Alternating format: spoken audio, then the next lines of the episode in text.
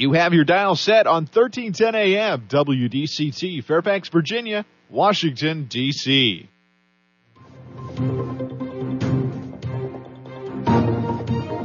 워싱턴과 미국 그리고 세계의 흐름을 짚어보는 라디오 워싱턴의 시사 토크쇼 워싱턴 전망대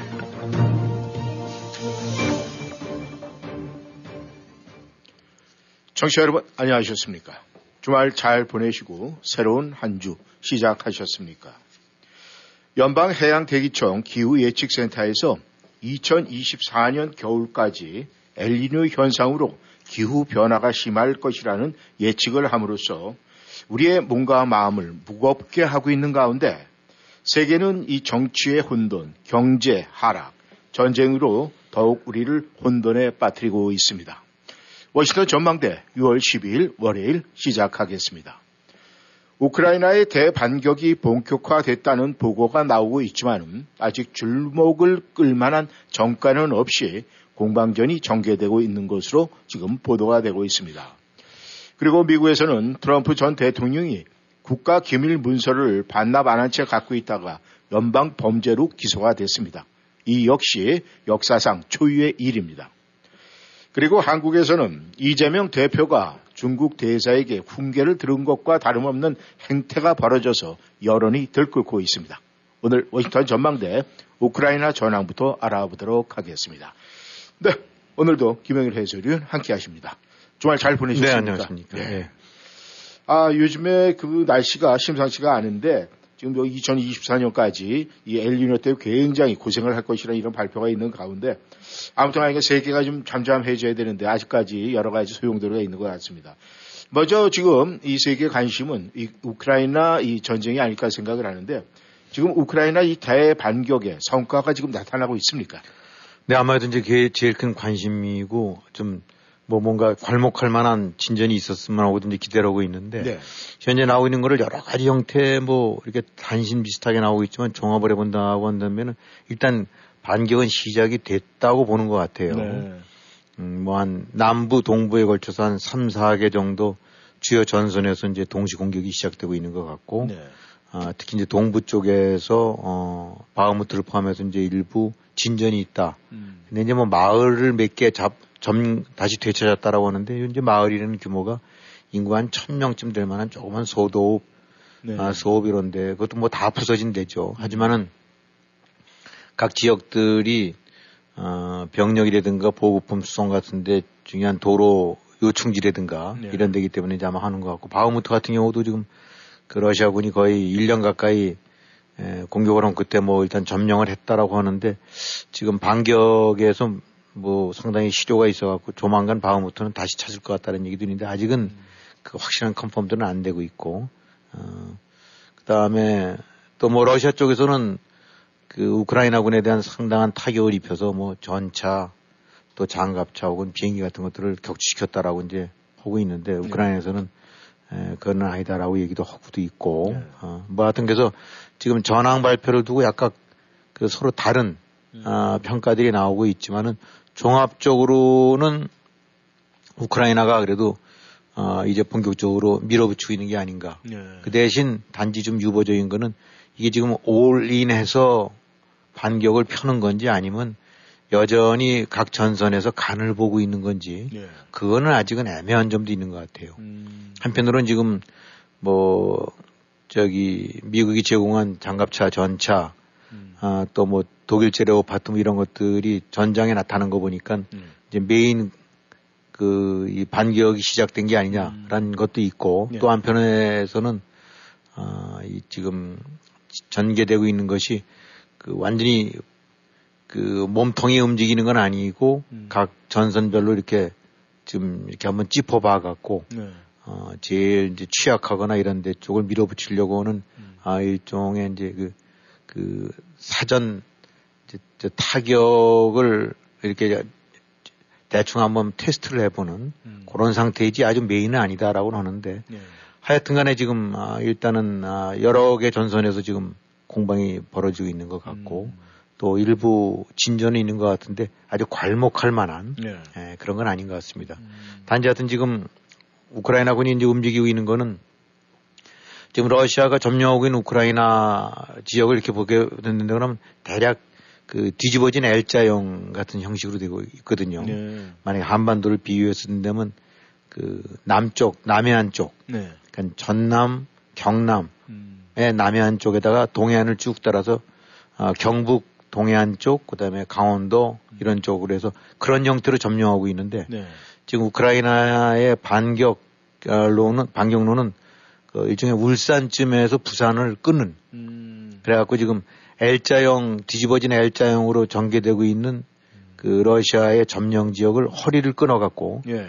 양쪽을 어그 절단시키는 음. 이제 이런 것이 아마 주작전이 아닌가 싶은데 뭐 모든 전략가들도 천상 그렇게 해야 예. 러시아군이 아이 토막이 나서 아 전선이 이제 갈라쳐지고 예. 그다음에 특히 이제 크림반도 쪽이 고립될 수 있는 음. 크림반도랑 러시아를 잇는 그 이제 크림 대교 음. 그러니까 지난번에 한번 그 공격을 받아갖고 철도라든가 이런 부분이 한동안 이제 소통이 안 됐을 예, 예. 때였죠. 예. 거기 정도를 더 끊어놓는 공격. 음. 이제 왜 그렇게 지금 해야 되냐면은 아, 일단 지금 그 허리를 끊게 되고 나면은 예. 그 지역에서 어, 이 크림반도라든가 이런 데가 다 그 장거리포 내지 미사일 사정거리권에 들어가기 때문에 음. 아, 그러니까 그렇게 되면 상당한 타격을 입힐 수가 있다. 예. 아, 이런 거기 때문에 아마도 글로 움직일 거다라고 하는데 역시 그렇게들 예상은 하고 있 긴 하지만 또 대충 그쪽으로 움직이긴 했지만 아주 완벽하게 지금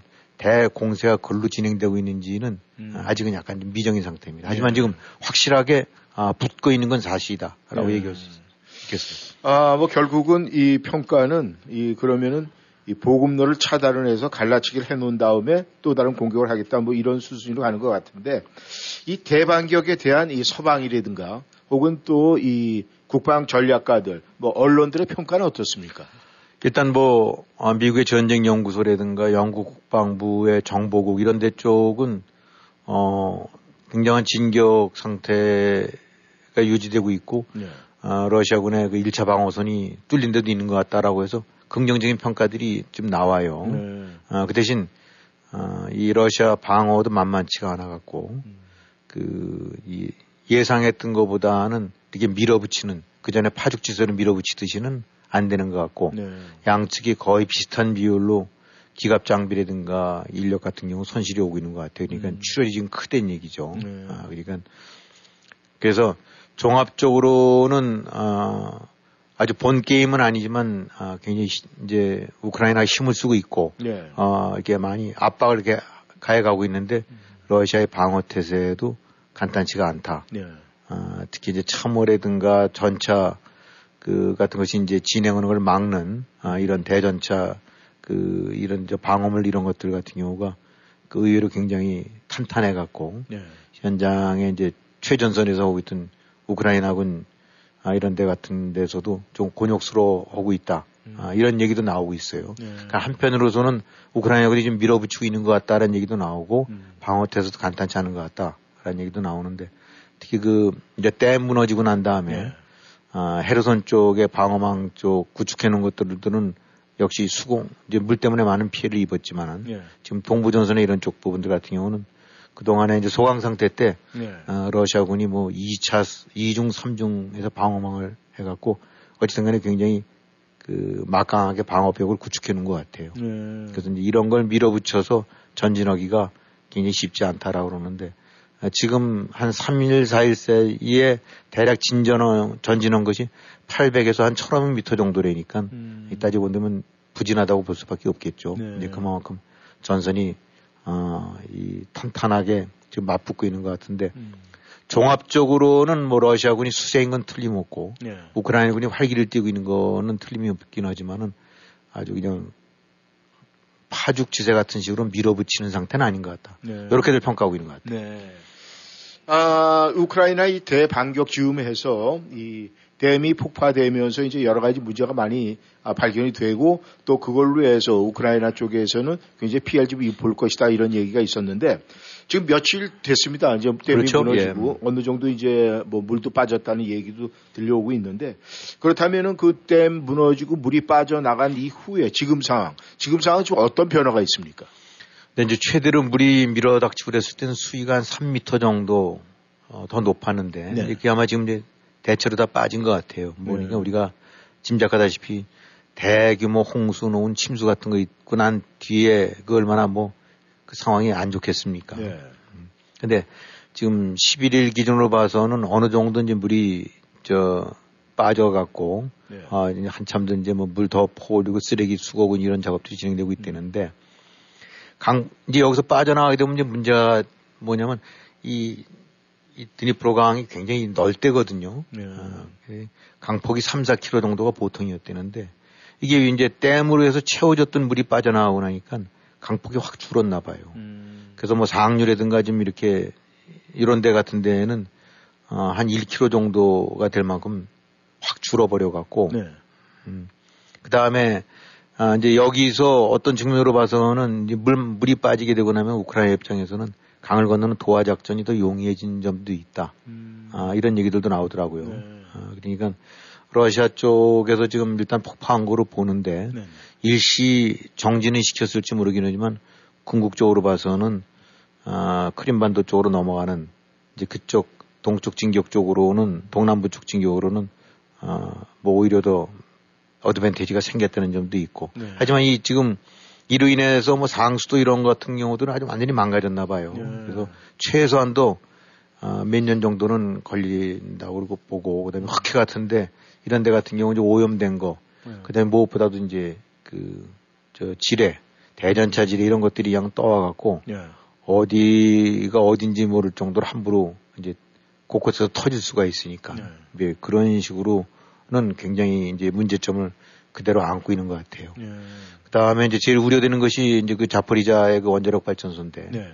이게 가동을 거의 멈추고 있고 하나 정도만 그 파워 이제 그 자체 파워 생산용으로 했었는데 그것도 아마 마저 이제 멈췄대네요. 네. 에, 그러니까 이 아무래도 이 냉각수 같은 거 공급이나 이런 부분에 차질이 있을 것 같아서 멈췄는데 역시 멈췄다 하더라도 냉각수는 어, 상당히 가동돼야 되기 때문에 음. 이런 어려움 점들이 있는 것 같아요. 그래서 댐으로 인한 일차적인 홍수 피해라든가 이런 부분들은 이제 어느 정도 어, 이 마무리됐는데 네. 그 이제 그 다음 단계로 이어지는 복근이든가 이런 데는 뭐 아직은 멀었고 음. 뭐 워낙 광범위 면적이 많은 물이 에, 저 휩쓸렸기 때문에 음.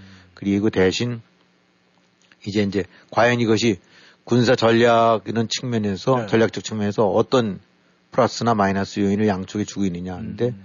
어, 일단 강폭이 많이 줄어들고 특히 이제 헤르손 그 건너편 쪽엔 그 러시아군이 쌓아놨던 defense line 같은 경우도 같이 역시 피해를 입었기 때문에 네. 그런 측면에서는 좀 유리한 점은 있다라고 음. 아, 하니까 이것도 뭐 좀 지켜봐야 될 것 같습니다. 네. 아, 지금 이 전쟁에서 이 와그너 용병들이 이제 철수가 되고 체첸 용병들이 이제 바뀌었습니다. 네. 그리고 이 러시아의 중산층 엘리트 집단이 이 푸틴을 외면하기 시작했다 이런 보도도 심심찮게 나오고 있는데 말이죠. 지금 푸틴이 예전보다는 그 발언하는 게 수위가 굉장히 약해진 것 같은 그런 느낌을 받는데 지금 푸틴은 어떤 상황에 있고 또 앞으로 이 시간 관계가 지금 계속 흘러가고 있는데 이 시간의 흐름이 푸틴한테 어떤 영향을 좀 미칠 것 같습니까? 네, 네 대체로도 궁금해하는 것이 지금 뭐 푸틴이 잘 안 나타나요. 네. 어, 뭐 뭐 나타나서 할 말이 없을 수도 있고 여러 가지 여건이 좋지 않으니까 그럴 수도 있긴 한데 네. 일단 지금 나오고 있는 얘기들은 어, 일단 푸틴의 입지가 점점 좁아지고 있는 건 사실인 것 같고 네. 국내적으로도 저 여러 가지 그 좀 불편하고 리스크가 커지고 있는 상황을 맞고 있다라는 네. 그런 분석들이 많이 나오는 것 같습니다. 에, 이제 무엇보다도 지금 이제 우크라이나 본격적으로 반격을 편대니까 어, 이제 입장이 바뀐 거죠. 네. 어, 그동안에 러시아가 주도권을 쥐고 항상 휘젓고 다니다가 음. 이제는 점령지에서 어떻게든지 지키려고 하는 이제 그런 어, 움츠러든 자세가 아, 지금 고스란히 분위기가 전해지는 것 같고 네. 또이 대반격에 대해서 어, 맞부를 만한 그런 전력 같은 경우보다는 많이 손실이 됐기 때문에 음. 휘청거리는 것 같고 네. 그다음에 이제 무엇보다도 러시아 이른바 이제 엘리트라고 해야 될까 그 또 다른 이제 그 지도층에 속하는 사람들 예. 이제 어떤 여론 오피니언 리더들이 될 수 있겠죠. 음. 이런 사람들이 좀 가장 그 신경을 곤두세우고 있는 것이 어, 몇 차례 소개해드렸던 그 민병대 네. 이제 러시아인들로 구성됐다고 하는 혹은 네. 러시아 출신들로 구성됐다고 하는 반 푸틴 민병대들이 예, 예. 아, 이 러시아 지역 국내 곳곳에서 특히 접경 지역에서 음. 아, 이른바 역공격을 펴고 있는 거. 음. 아, 이런 부분들 같은 경우가 그 자체의 피해 규모가 크진 않을 수 있긴 하지만은 여론을 동요시키고 음. 뭔가 이건 아닌 것 같은데 이건 뭔가 좀 잘못돼 가고 있는 게 아닌가. 아, 그래서 국경 마을이 공격을 받고 특히 그 주축 중에 하나가 이 민병대가 러시아 쪽이다. 음. 뭐 이런 얘기들 나오고 있는 것들이 예. 어, 뭐 크렘린도 뭐 드론 공격을 받았지만은 음. 그거 못지않게 훨씬 더 그 여론들을 악화시키고 있는 게 아니냐. 음. 그래갖고 일단 지금 그 러시아의 주요 그 이제 오피니언 리더를 보게 되고 나면 이게 지금 이 상태에서 어딘가에 봉합하지 않게 되고 나면 음. 훨씬 더 어, 밀리면서 이제 컷 저기 위기가 더 심화될 수가 있다. 네. 근데 이런 얘기들은 많이 나와갖고 음. 어쨌든 간에 현 상태에서 전선을 고착해서 그냥 종료를 해가는 수순을 밟아야 되는 게 아니냐 음. 이런 얘기들은 많이 나오고 있는 것 같아요. 네. 물론 이건 우크라이나 입장에서는 용납할 수가 없는 거죠. 음. 아, 우크라이나는 지금 동부 점거, 동남부 쪽에 점거했던 거 자포리자든 헤르손에서 다 나가야 되고 네. 이제는 크림반도까지 찾아야 되겠다라고 얘기를 하고 있는 거니까. 음. 그래서 한편으로는 좀 반격을 두고 나오는 평가가 아, 만약에 우크라이나가 너무 밀어붙여 갖고 크림반도까지 모조리 다 회복을 하게 되고 나면 네. 경우에 따라서는 푸틴이 이제 완전히 코너에 몰리기 때문에 음.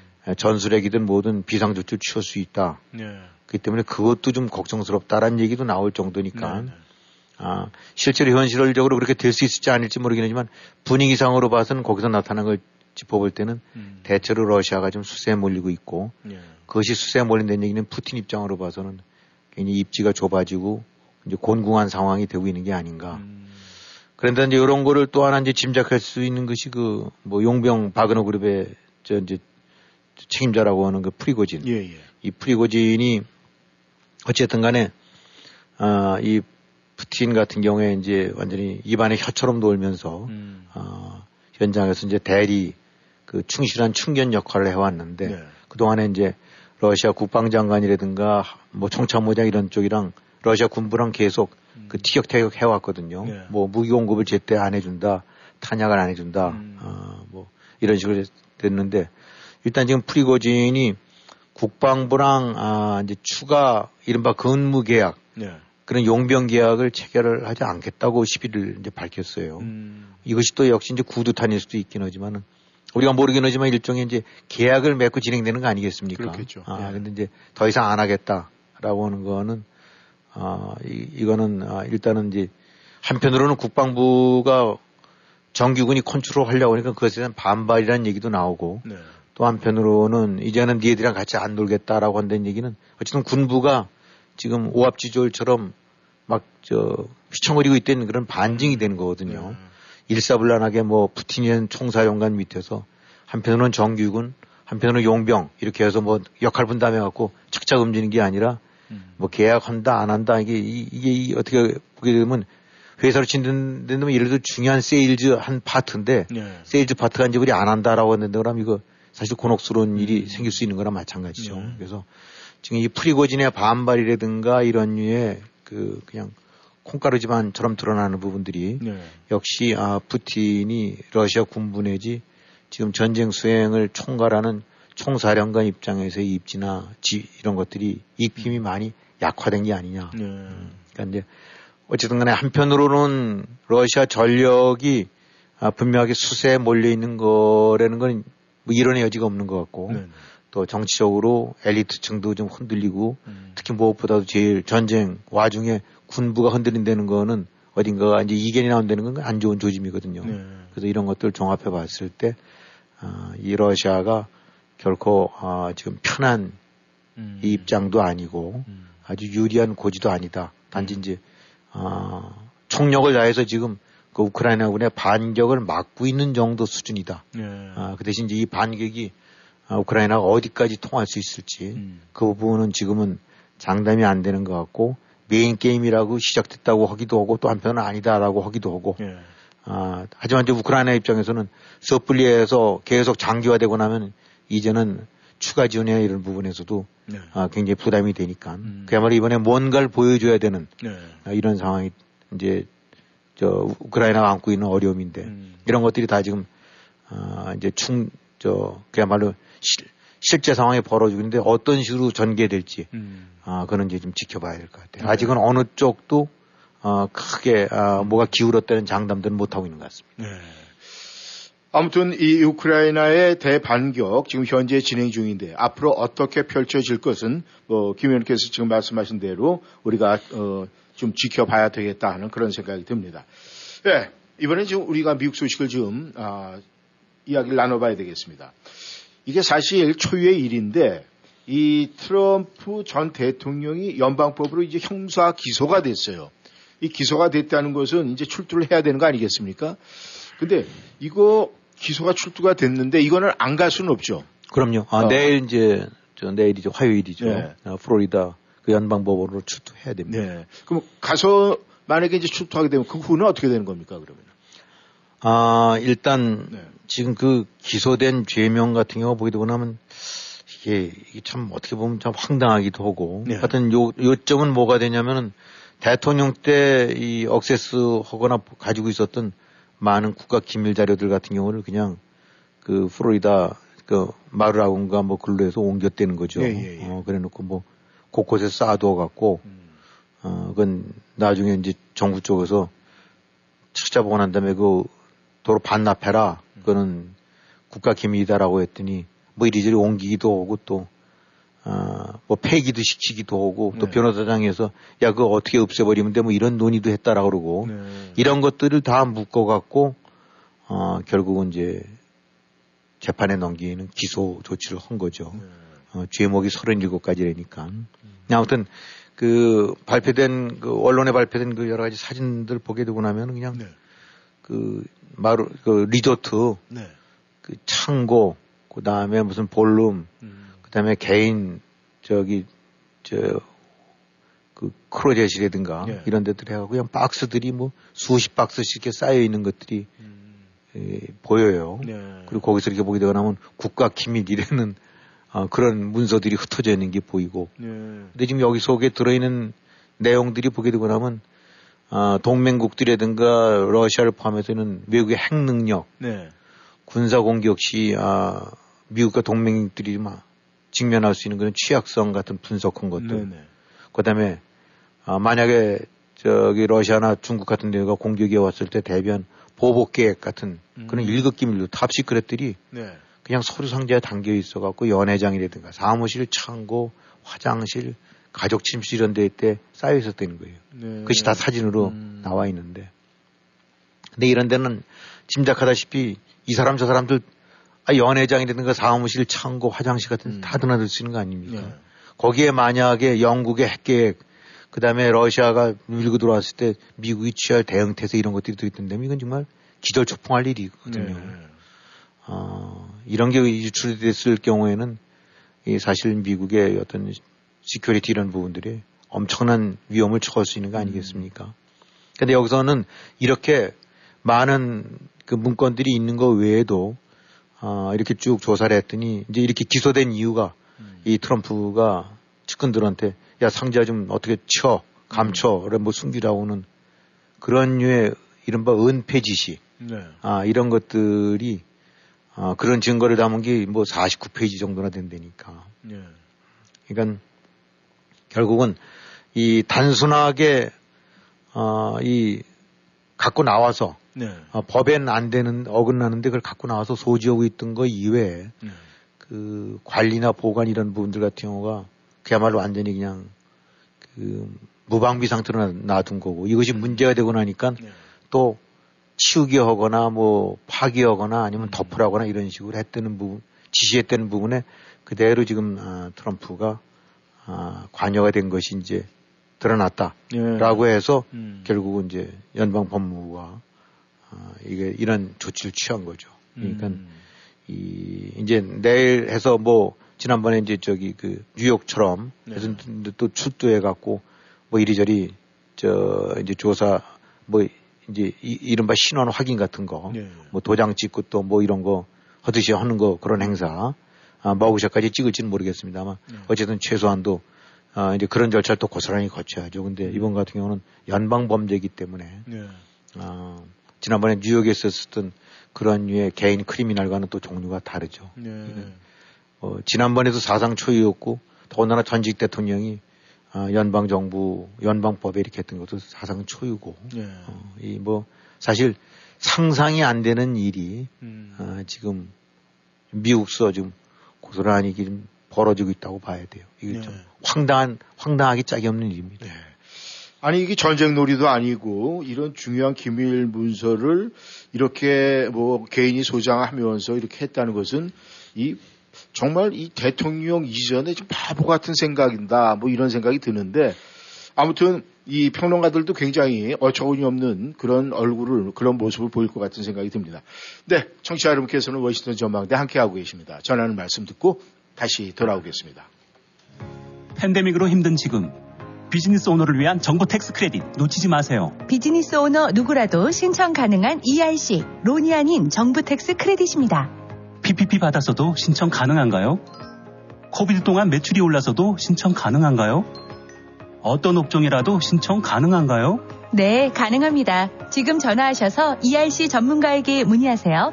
714-714-7942, 714-714-친구42. 영어 많이 늘었네. 응, 사실 나 콜롬비아 칼리지에서 영어 수업 들은 지 좀 됐어. 콜롬비아 칼리지에서는 영어 수업뿐 아니라 체계공과, 요리과, 컴퓨터과 등 7개 학위 과정이 있고 특히 영어를 비롯한 모든 과정은 소득에 따라 연방 학자금이 100%까지 무상으로 제공돼. 우리 친언니는 체계공학과 졸업하고 연봉 높은 체계공사로 일해. 그래? 혹시 유학생들이 편입도 가능해? 물론이지. 703-206-0508로 전화해봐. 703-206-0508 0508. 당장 전화해야지. 안녕하십니까. 민자동차 정비의 민병섭입니다.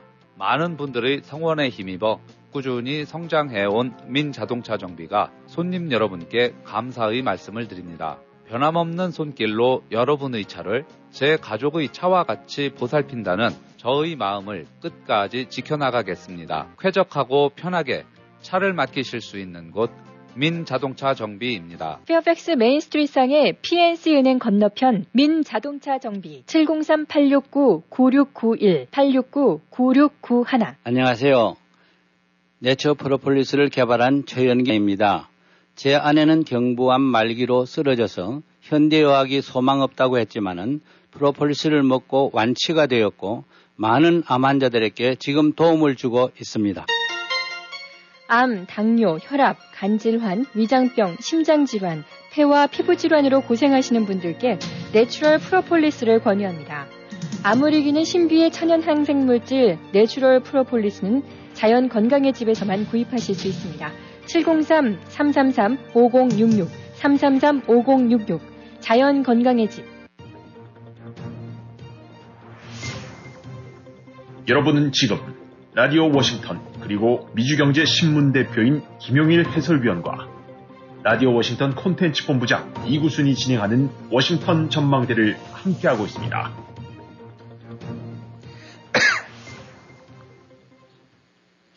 네.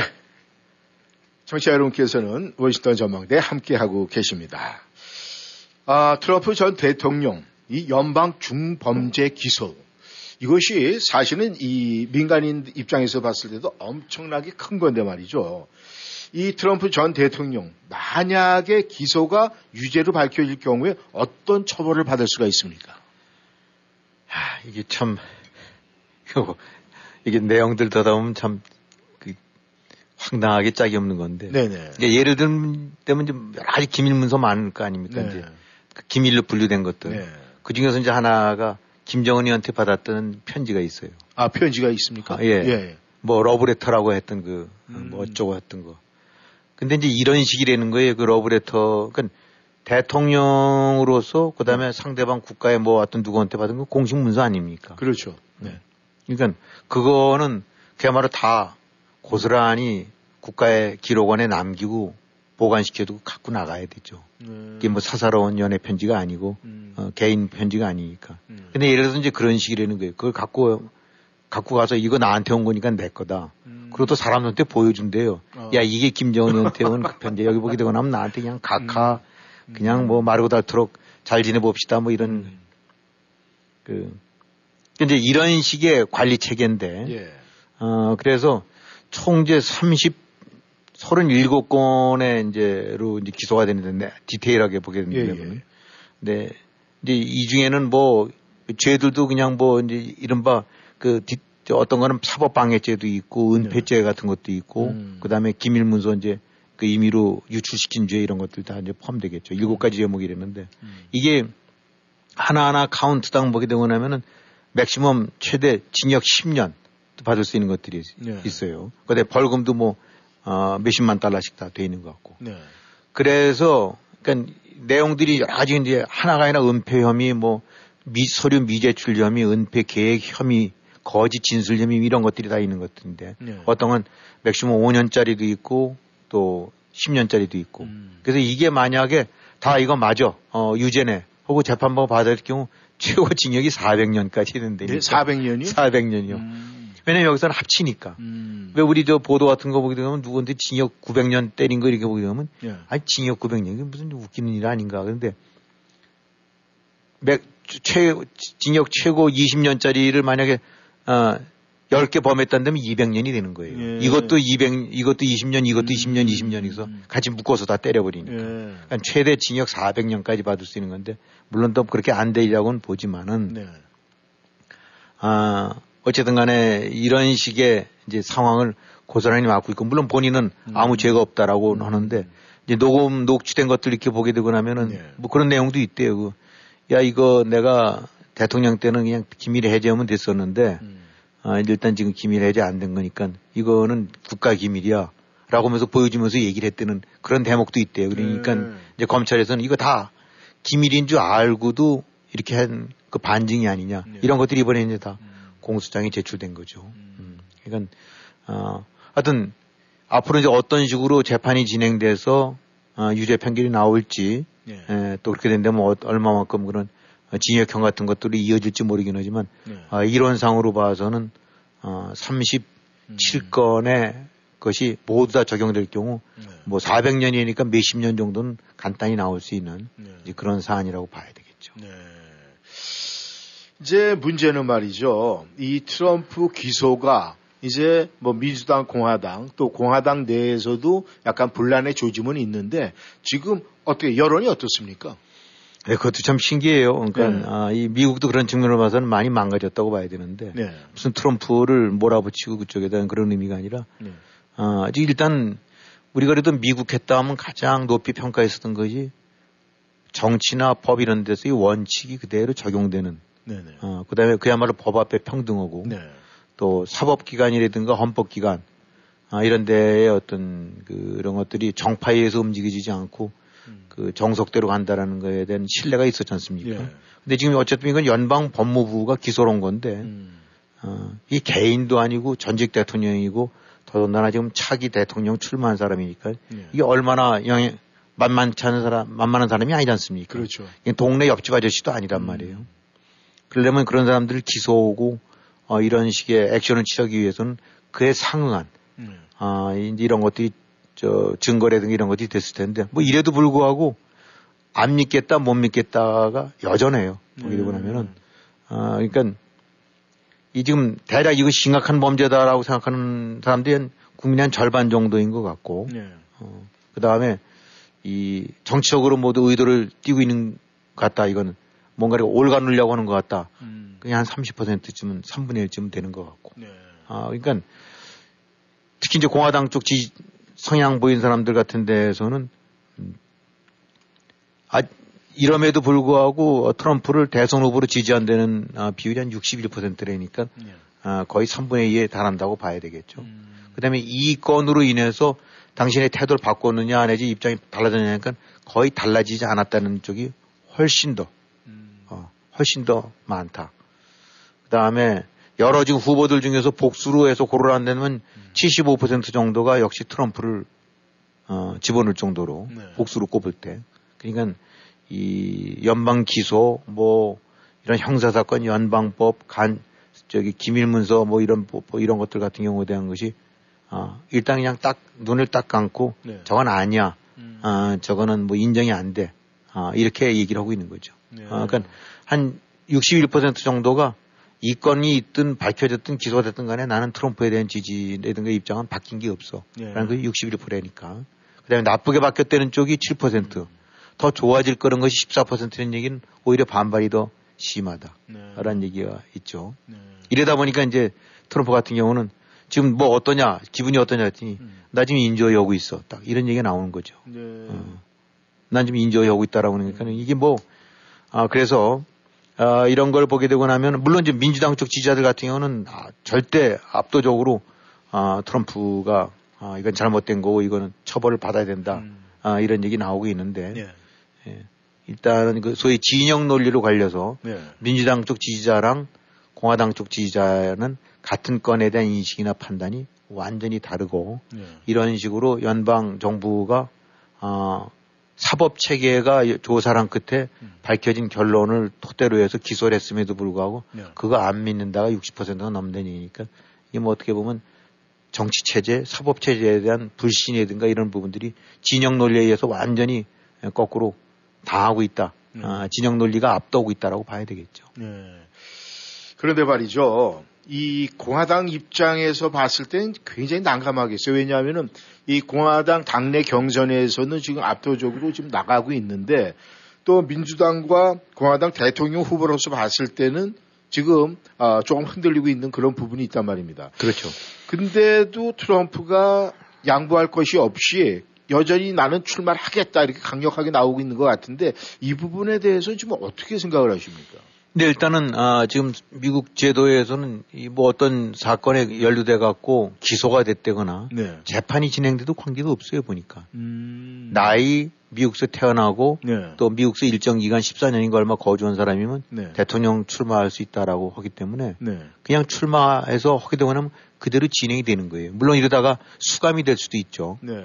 재판이 진행되면서 네. 그럼 그만큼 선거 운동이라든가 뭐 이런 거에 제한이 올 수는 있었어도 어, 이제 이른바 기소되고 나면 네. 혹은 1심에서 유죄가 되고 나면은 출마할 수 없다 공직자에 네. 이런 제한들이 없는 것 같아요. 네. 그러니까 그대로 출마 안 되는 거고 음. 또 당연히 기정사실화해서 이래다 대통령 되면 이제 어 그냥 아무것도 아니야 이런 존재도 얘기를 하고 있는 거고 네. 그래서 물론 이제 아, 아 우선 이거에 가는 건 지금 판례가 없어요 미국이 네. 이런 전례가 없었기 때문에 음. 아 굳이 얘기 안 된다고 하면은 그, 이 1920년도 그때 이제 그 당시 사회당 후보가 스파이법 위반으로 수감 중에 있었대고 그런 케이스가 있나 봐요. 유진 예. 데이비슨이라는 사람이. 예. 근데, 아, 이 사람은 이, 이제 이, 그, 과연 이제 출마할 수 있느냐 아니냐 이런 식인데 나중에 아, 이 출마도 접었고 예. 동시에 이제 그 기소도 이제 어, 그냥 저 release가 돼버린 네네. 이런 케이스라서 적절한 케이스라고 좀 음. 선례로 잡을 수 있는 게 없고 네. 굳이 얘기한다면 이제 클린턴 때 1997년에 네. 그때 재임 중이긴 하지만 그에 대한 소송은 진행될 수 있다. 음. 라고 했는데 그것도 사실 또 민사 소송이지 형사건 아니란 말입니다. 음. 그러니까 지금 트럼프는 주법으로 연방법으로 모두 크리미널 기소가 돼 있고 네. 또 앞으로도 또 될 수 있거든요. 음. 지금 조지아라든가 뉴욕이라든가 네. 그다음에 그 의사당 난동 사건으로 해서 그와 관련해서도 지금 인벌브된 거 역시 어, 기소될 여지들이 있는데 네. 여기서 이제 제일 관심이 되는 거는 출마했다. 오케이. 진행이 돼서 뭐 운동한다. 선거 운동한다. 그것도 근데 만약에 기소가 되고 그다음에 재판이 진행이 돼서 네. 1심이나 2심에서 유죄 선고가 나왔다. 네. 징역 뭐 8년, 네. 징역 20년 이렇게 나왔다. 네. 근데 대통령 당선되면 어떻게 되냐. 음. 이제 이게 제일 큰 관심사들이에요. 그러니까 그렇게 되면 이 부통령 running 파트를 누가 하느냐도 굉장히 관심사가 되겠는데. 아니 근데 이제 그거는 네. 굉장히 법 체계에 네. 순응하는 사람들 얘기고 네. 트럼프 입장으로 봐서는 그러니까 그쪽 트럼프 변호사라든가 이런 쪽에 하는 거는 네. 대통령 되고 나면 그냥 무조건 모든 것이 원인 그 저기 저 사회, 사회 말로 얘기해서 나가리. 어, 완전 말소되는 겁니까? 아, 아 그러면서 왜냐하면 연방 법무부가 예. 대통령 통제 권한에 들어오는 거기 때문에 음... 아니, 자기 부하가 자기를 정, 여기 그 기각시켜 버려 그냥 음... 없애버려 네. 라고 할 수 있다는 거예요. 아... 아 근데 그거는 그쪽 주장이에요. 예. 그래서 뭐 수정헌법 25조에 의해서 이거는 해당이 저기 곧장 쫓겨나야 된다. 음... 뭐 이런 얘기도 있고 그러는데 여기서들 얘기는 뭐, 뭐가 되냐면은, 아, 문제는 대법원 판례도 없고 이런 판례로서, 어, 한편으로는 이제 트럼프 쪽이나 이런 데 얘기하는 건 뭐가 되냐면은 네. 대통령의 직무와 권한을 임의로 함부로 제한할 수가 없다. 음. 아, 그러니까, 아, 이 대통령으로 당선이 되거나 대통령으로의 직무와 권한을 사용할 수 있는 권한이 있는데 권리가 있는데 네. 그런 부분을 어, 제한할 수 있는 구체적인 법 조항이 없다고 한다고 하면 적용돼서는 안 된다. 이래서 이제 뭐 이런 논법이에요. 음, 네. 어, 그러니까 이제 이게 앞으로 어떻게 될지는 모르긴 하지만 단순하게 유세 과정에서 네. 곳곳에서 이제 재판이 진행될 거 아닙니까? 네. 1심 선고도 나올 수가 있어요. 네. 거기서 징역 4년 선고가 나올 수도 있고 네. 어, 또 경우에 따라서는 법정 구속을 할 수도 있어요. 네. 하지만은 그거는 그럭저럭 가는데 만에 하나 아, 이런 상태에서 어, 이 1, 2심 선고 같은 경우가 다 나왔을 때 아까 말씀드린 대로 대통령으로 당선됐을 경우 도대체 앞으로 어떤 일이 일이 벌어질 건가? 음. 대통령으로 인정을 할 건가? 네. 인정이 된다, 안 된다? 음. 아, 그냥 끌어내서 저 감방에 집어넣어야 된다? 음. 아니다, 백악관으로 들어갈 수 있다? 이게 지금 한마디로 딱 떨어지는 정답이 없는 거예요. 네. 어, 한마디로 미국 정치가 지금 개판이 되고 있다라고 봐요. 네. 개판이 되고 있어요. 미국 정치도 이렇게 어려움을 겪고 있고 또 이 한국도 들여다보면 말이죠. 지금 말씀하신 개판 이상의 개판이 벌어지고 있습니다. 이건 말이가 안 돼요. 뭐냐면 말이죠. 아, 이재명 지금 더불어민주당 대표 같은 경우에 그래도 이 대통령 선거에서 40% 이상의 지지율을 받은 사람인데 그럼에도 불구하고 중국 대사가 야당 대표를 불러다가 훈계를 했다. 야단을 맞고 왔다. 이거 어떻게 생각을 하십니까? 이 뭐 이게 그냥 일반적으로 봤을 때참 그 말이 안 되는 짓거리들이고 그런데 네. 이제 이거에 경도돼 있는 사람들 입장으로 봐서는 어 정말 말이 안 되는 건 이런 걸 또 그대로 그대로 수긍하거나 아니면은 네. 그것에 관해서 껌벅껌벅 검다 쓰다 말 안 하고 있는 그런 사람들. 네. 어, 그것도 젊은 친구들 은 뭐 하고 있는지 를 모르겠어요. 네. 이렇게. 근데 아무튼 지금 뭐 다 이미 알려진 사실입니다만 네. 주한 중국 대사가 말로는 초청이지만은 어, 야당 대표를 뭐 관전지 어딘지 하고 난 다음에 거기서 15분인가 어딘가에서 아주 한국말로 한국말을 잘한다네요 그렇게. 예. 어, 그렇게 해서 한국 있다 이 식으로 했다가는 큰일 날 거야. 그러니까 반성 오고 예. 어, 긴 얘기할 것 없이 우리한테 붙어. 음. 어, 그렇지 않으면 크게 잘못될 거야라는 식으로 한 거를 그게 야당 대표라는 사람이 앉아서 다리 모으고 가지런히 손 모으고 듣고 있는 모습이 그대로 생중계되고 네. 그것이 사진으로 나오고 오픈이 됐다는 아, 이런 자체가 참 이게 지금 어느 때 어느 때인지 지금 뭐 네. 병자호란 때 얘기인지 음. 아니면 그저 구한 말에 위안 스카이한테 불려간 거나 다르면 그런 모습이 나온 건데 네. 아 이렇게 오픈돼 있는 사진들 네. 이런 것들 보게 되고 나면 이 한마디로 분위기가 짐작이 되게 기가 막힌 분위기가. 네. 어, 왜 우리들 이제 아, 이렇게 저기 같이 나란히 앉아서 이렇게 얘기를 하게 되고 나면은 네. 이참 제일 어려운 것 중에 하나가 손, 음. 그 다음에 양복 단축, 네, 그 다음에 발의 위치, 네. 다리를 꼬느냐 음. 이렇게 모으느냐 네. 아니면 쭉 벌리느냐, 네. 그 다음에 양복 단추를 끼느냐 빼느냐 이런 것들 이 작은 것 같아 보이지만 그 속에서 드러나는 것들이 많거든요. 아, 많죠. 아, 네. 근데 딱 보게 되고 나면 이재명이라는 사람은 양복 상의 단추 음. 딱 끼고 네. 두 손을 깍딱 모아서 왜 높은 사람들이라든가 윗분들 저, 저 만날 때 하는 예, 아주 예. 얌전하고 공손한 자세 있지 않습니까? 예. 그 다음에 다리도 쫙 모아갖고. 음. 어. 근데 이제 이 대사례는, 어, 이, 저, 이 중국 대사는 그 단추 다 풀어놓고 예. 다 양다리 쫙 벌리고 예. 그 다음에 한쪽으로 삐딱하게 그 위던이랑 앉을 때 삐딱하게 안 앉지 않습니까? 그렇죠. 자세를 바로 해갖고. 네. 그러니까 한쪽은 어 교수 앞에 불려간 아니면 뭐 이 장인 앞에 불려간 저 사이 모양 네. 쫙 해서 앉아 있고 한쪽은 더 그래서 등치도 큰 데다가 이 와, 그 양복 상의는 다 벌어놓고 음. 다리 쫙 벌리고 있어요. 네. 그한 장면이 모든 걸 얘기한다. 네. 어, 다 지나간 얘기는 하지만 과거에 그 노태우 전 대통령이 이제 고르바초프랑 만났을 때 네. 제일 고민했던 것 중에 하나가 고르바 고르바초프랑 맞았을 때 내 다리를 어떻게 해야 되느냐. 음. 아. 이게 사실은 마음속으로는 탁 나도 다리 꼬면서 안고 싶은데 네. 서로 맞상대해야 되니까 네. 이게 잘 안 떨어지더라는 거예요. 음. 이거 소련 대통령을 만나는데 네. 아 근데 그때 딱 사진 하나 커트가 찍힌 게 노태우도 다리를 꼬고 네. 고르바초프도 꼬았어요. 음. 그때 나왔던 얘기가 가만히 하다 보니까 고르바초프가 꼬길래 나도 꼬았다. 예. 이만큼 네. 사소한 것 같아 보이지만은 의전이라든가 그런 태도 같은 경우시 어떤 마음가짐이라든가 입장을 나타내는 거를 고스란히 드러내는 거거든요. 예. 근데 지금 앉아서 이재명 이렇게 한 거 보게 되고 나면 음. 그냥 가서 야단 맞거나 아니면 그저 잘 좀 부탁드립니다 하고 머리 숙이고 그냥 회장 만난 무슨 부서장 정도 저 모습이에요. 네. 이게 뭐 아닐 수도 있긴 하지만은 네. 아 그러나 이게 어쨌든 한국 야당 대표가 음.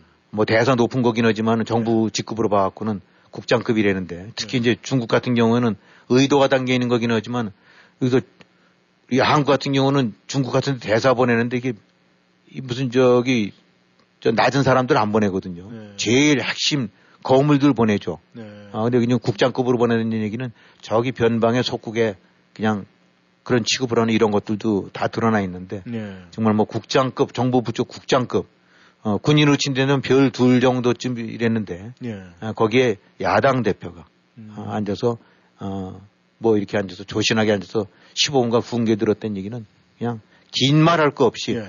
내용이 어땠든 아니 뭐 다른 어떤 의도라든가 처음에 의- 뜻은 이게 아니었다라고 했을지 모르긴 하지만 네. 종합적으로 봐서 그 완전히 나라를 뭉개버리는 나라를 음. 그냥 내팽개쳐버리는 네. 또 다른 그 문재인의 그 고봉 네. 가서 머리 조아리면서 변방 스스로 자처했었던 그것이 고스란히 연결된 그런 모습이라고 봐야 되겠죠. 예. 그러니까 이 한마디로 이런 식의 상황 전개되는 거가 그것이 문재인 정권의 그 중국의 굴종 아부어든 그 연장선상에서 이재명이라는 사람도 네. 똑같이 그 선에 머무는 것 같고 네. 어, 더 좀 속상한 거는 네. 아니 뭐 국내에서는 지지고 볶고 싸울 수 있어요. 어 뭐 국민의힘 뭐 좀 여당 야당 네. 서로 그냥 뭐 머리가 터지게 싸울 수도 있는데 음. 그래도 국가라는 걸 생각해 봤을 때 면을 좀 차리고 대응해야 될 것들. 음. 그것에 관해서는 여야가 가리지 않고 중국이 그렇게 건방지고 오게 되고 나면 같이 대처하고 욕하고 음. 맞상대하고 난 다음에 그 다음에 다시 또 멱살 잡고 싸우면 되는데 네. 어떻게 이렇게 문재인서부터 시작해서 하는 짓거리들을 보게 되고 나면은 그저 그냥 그 북한 중국 이런 쪽에 되고 나면 그 앞에서 그렇게 이렇게 작아지는지 음. 그 모습들이 고스란히 전수되고 어, 그런 모습들을 한 게 바로 저기라도 무슨 40 몇 퍼센트든 대통령 후보였고 네. 지금 그 나라를 힘드는 야당 대표가 촉구하고 있는지 음. 이 그런 것들이 참 보게 되고 나면 아, 이 참 참담하기 이를 데가 없는 거죠. 예. 어, 저런 사람들 저 행태를 저걸 어떻게 평가해야 되나. 네. 어, 그 친명이라고 하는 사람들은 뭐라고 하는 그 잘했다 그럴지도 모르겠어요. 네. 입들은 꾹 다물고 있는데. 음. 아무튼 말이죠. 아, 요즘에 또 한국도 이렇게 보면 말이죠. 이 드라마라든가 뭐 영화라든가 이 히트를 쳐서 관객이 많이 있으면은 뭐 시즌 2, 시즌 3 이렇게 갖고 나와서 계속 이 화제가 되고 있는데 이 내로남불 시즌 2가 오픈됐다 이런 얘기가 나오고 있습니다. 그게 뭐냐면 말이죠. 조국 전 장관 내로남불의 선봉 주자였었죠. 그런데 문재인 전 대통령을 만나서 내년에 총선 출마를 하겠다는 이런 좀 시사를 했어요. 그래서 많은 사람들이 내로남불 시즌 2가 오픈 예정이다 뭐 이런 얘기가 나오고 있는데 이 부분에 대해서 어떻게 생각을 하십니까? 근데 뭐 그랬대죠. 또 뭐 나와서 이제 저 문재인 뭐 만나갖고 무슨 가지 않는 길을 가겠다. 그, 그 말은 참 잘하는 것 같아요. 어, 다 돌려서 이제 앞으로 그러고 하겠다는 네. 얘기 같은데, 아, 괜히 뭐 조국이면 괜히 이렇게 그냥 혈압을 올리는 게 아니냐라고 보는데, 네. 아, 그냥 자연인으로 봐서는 뭐 별 문제 없죠. 그냥 뭐 어떻게든 간에. 근데 이제 이 사람이 가지고 있는 어떤 그 진보 진영 속에서의 입지라든가 네. 뭐 이런 어떤 상징성 같은 걸 감안해 봤을 때 음. 이른바 진보 좌파들의 사고방식이라든가 그 소위 내로남불 같은 이제 그런 그 후한무치 예. 이런 것들이 이제 고스란히 그 그냥 그야말로 소위 말하는 민낯으로 드러나고 네. 또 이런 사람들이 그대로 또 정치권에서 주요 노릇을 하고 하는 이런 행태가 참, 아, 이 옆에서 들 봤을 때 네. 참 참담하고 아, 저 한심한 건데 네. 지금 조국 전 장관 같은 경우 보게 되고 나면은 아주 비즈니스가 잘 된다고 그래요. 그래요? 책도 그렇게 자주 써서 음. 뭐 몇십만 부씩 팔리고 네. 뭐 조국 딸, 딸도 오게 되거나 무슨 유튜브 한다는데 네. 뭐 어디 가서 밥 먹었다, 아이스크림 먹었다, 뭐 강아지 산책했다, 몇십만 명 그 저기 그 저 무슨 좋아요가 붙고 네. 뭐 그런 데네요. 그러니까 아마 다 이게 이제 그냥 조국 수호대들 입장에서 네. 책도 사고 음. 무조건 밀어주고 싶은 이런 것들인데 음. 어쨌든 아 지금 뭐 그 그렇게 해서 다 징역형 받고 음. 부인은 수감돼 있고 지금 저기 저 조국 전 장관 같은 경우도 재판이 질질 끌긴 하지만 어 징역 2년 유죄 판결 받고 그러거든요. 음. 이건 명백한 죄인이에요. 네. 명백한 사기 그런 거 부정한 것들이 법원이 인정했는데 그거와는 관계없이 소위 지지자들 중심으로 해갖고 음. 어책 팔고 또 뭐 무슨 저기 부인 어떻게 뭐 뒷바라지하기 어, 어렵다니까 또 뭐 매덕이 모였다라고 그러네요. 예. 어, 그러니까 아주 좀 훌륭한 이 비즈니스를 하고 있는 것 같아요. 조국 일가 같은 경우. 그러니까 뭐 그 재판에서 문제됐던 그것이 얼마만큼 중하고 안 중하고 떠나서 명백하게 아, 그런 형태의 거짓, 조작 이런 땐걸 갖고 그런 그 입시에 이런 행태를 한 건데 예. 아, 아버지도 그렇고 음. 엄마도 그렇고 예. 그 정작 본인 딸도 그래도 낯살 먹고 그랬었으면 최소한도 젊은이 그렇던 데면 뭐 그 점에 관해서는 아, 좀 죄송하게 생각한다 아니라 난 떳떳하게 살았다라고 하니까 음. 이게 피가 그런 건지 어. 근데 그 피가 그런 행태들이 고스란히 받아들여져서 수많은 지지자들이 계속 성원을 보내고 책을 사고 열려고 그다음에 이제 뭐 국회의원도 출마할 것 같은 이런 근데 아마 되겠죠 뭐. 음. 어, 저 정도라고 한다는데 그러면은 어, 뭐 트럼프 때 트럼프 저거 해도 눈 질끈 감고 나 60% 한다듯이 조국 했다는데면 이화를 막론하고 네. 밀어붙이고 지지하겠다는 사람들 또 많이 있지 않겠어요. 네. 그러니까 이 지금 제일 문제되는 거는 조국이라는 한 사람이 아니라 네. 저런 류의 후한무치한 행태가 사회적으로 용인되고 정치적인 견해라는 차이로 인해서 옳고 그름이 판단이 안 되고 그냥 무조건적으로 추정하고 밀어붙여 지고 받아들여지고 있다는 그 행태. 음. 그런 행태는 과거에는 없었던 것 같아요. 음. 어, 그러니까 어쨌든 간에 가치, 아, 객관적인 이런 걸 두고 그래서 사회가 아, 기문 기고 아니면 아니고 판결이 내려지거나 또 받아들이기 이런 건데 네. 이거는 뭘 해든 간에 우리인이, 우리 국이 이거로 되는 패들이 되고 있고 또 그런 패들이 현실적으로 지금 정치적인 권력을 장악하고 있고 휘두르고 있으니까. 그래서 지금 흔히들 뭐 진보 진영 자체에서도 음.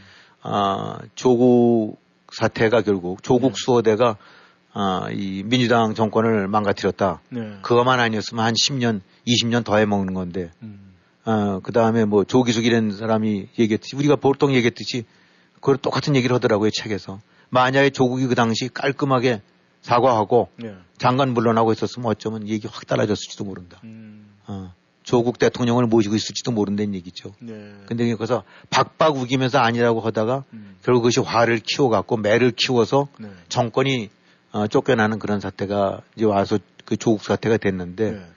어, 조국이라는 사람이 그런 측면으로 봐서는 어, 이 뭐 대단하다고 봐야 되겠죠. 음. 어, 근데 이 조국 사태가 이제 끝난 게 아니고 네. 1라운드만 끝난 것 같고 음. 또 다른 조국 좀비 조국이 다시 또 시작되는 게 아닌가. 네. 아, 지금 저거는 행태 보게 되고 나면은 네. 반드시 뭐 할 것 같거든요. 음. 또 하게 되고 나면 아까 말씀드린 대로 그대로 또, 어, 이, 그, 열렬 추종자들에 의해서 네. 그것이 또 받아들여질 것도 같고. 음. 그러니까 이제 조국에 뭐 민주당이 살려면 조국의 강을 건너야 된다. 네. 뭐 이런 얘기 소수 의견이 있죠. 네. 어, 근데 지금 조국의 강이 조국의 바다로 이제 바뀌어버린 것 같아요. 음. 이제 건, 건너 있거냥은 네. 아, 오히려 이제 조국이 어떤 측면으로 봐서는 음. 역설적으로 이제 구심점이 될 수도 있는 음. 이제 이런 게 아닌가 싶은데 지금 보니까 어제 보니까 그 저기 뭐 돈 봉투 줬다는 의원들 네. 그저 체포동의안 부결이 됐더라고요. 네. 어, 또 어김없이 방탄해서 네. 아닌 건 저 막아가고 그러니까 이건 민주당 하는 거 보게 되고 나면 흔히 말하는 대로 누구 말대로 매를 벌어 가는 것 같아요. 음. 조국 때 그 매를 벌다가 날, 날라갔는데. 아, 그래서 한번 교훈을 저 되새길 것이 아니라 또 다른 조국 사태가 지금 무럭무럭 지금 인큐베이터에서 커지고 있는 것 같아요. 네. 지금 뭐냐면 이재명, 조국, 김남국, 송영길 음. 이런 것들의 사태를 보게 되고 나면 어, 그대로 몇 년 전에 되풀이 됐었던 그냥 눈 질끈 감고 어, 그냥 지들끼리 편들고 그 다음에 아, 그대로 밀어붙이면서 그냥 그 염치 같은 거 생각 안 하고 뭐 국민들 의견이라든가 뭐 판단 같은 거 구하지 않고 오로지만 밀어붙여서 이제 해가는 네. 이런 행태들이 고스란히 아, 다시 또 되풀이되고 있는 것 같아요. 그래서 음. 물론 이제 진보 진영 내에서는 고민들이 있겠죠. 이대로, 이대로 가다는 이제 총선 진다. 음. 아, 아, 총선 지게 되고 나면 그야말로 이제 이 정치 권력에서 밀려난다라는 위기감이 있을지 모르긴 하는데 네. 지금 진행되는 거로 봐갖고는 민주당은 질지 모르지만은 이재명도 살아남을 것 같고 네. 그 추정 열렬 추정자들 중심으로 해서 당내 야당 소수파가 될지 모르긴 하지만 네. 분명히 한 귀퉁이 차지할 것 같고 네. 조국도 거기에 또 숟가락 얹을 것 같고 네. 아뭐이 백약이 무효 아닙니까 이렇게 그냥 눈 질끈 감고 오는 추종자 무리들이 있게 되고 나면 네. 이 사람이 사람을 죽여도 돈을 띄어먹어도 뭐해도 음. 그건 관계없이 네. 트럼프 밀듯이 그냥 미는 거예요. 네. 그러니까 뭐 아까 미국 정치 완전히 어, 개판이 되고 있다고 보는데 음. 한국 정치도 그런 측면으로 봐서는 진짜 그 그래도 한국이 그래도 어쨌든 자유당 이후로 네. 민주화될 때까지 많은 우여곡절을 겪으면서도 그 뭐 문제도 많이 있었었지만 그래도 네. 하나의 민주주의가 조금 조금씩 성숙해야서 음. 하나의 틀이 만들어져 왔었는데 네. 그거를 문재인 조국이 완전히 새로운 음. 어, 판으로 만들어가고 있는 게 아닌가. 네. 완전히 개판으로 만들고 있는 게 아닌가. 음. 그러니까 한국 정치에서 뭘 기대하겠어요. 음. 그나마 위안 삼을 거는 저 흑역사, 한국 정치 흑역사에 하필 우리가 현장에 있다는 거. 네. 어, 그 정도 느낌만 갖게 되는 것 같네요. 네. 네, 김현희 감사합니다. 근데 한 가지 중요한 건 말이죠. 대한민국이 이 성형병원이 굉장히 아주 문지방이 다 달린다고 그러는데 그 이유는 아마 어, 잘생긴 남자, 잘생긴 여자는 죄를 져도 용서가 된다. 그 이유가 아닐까 그런 생각을 합니다. 네, 청취자 여러분 오늘도 함께해 주셔서 감사합니다. 저희는 다음 시간에 만나겠습니다. 안녕히 계십시오.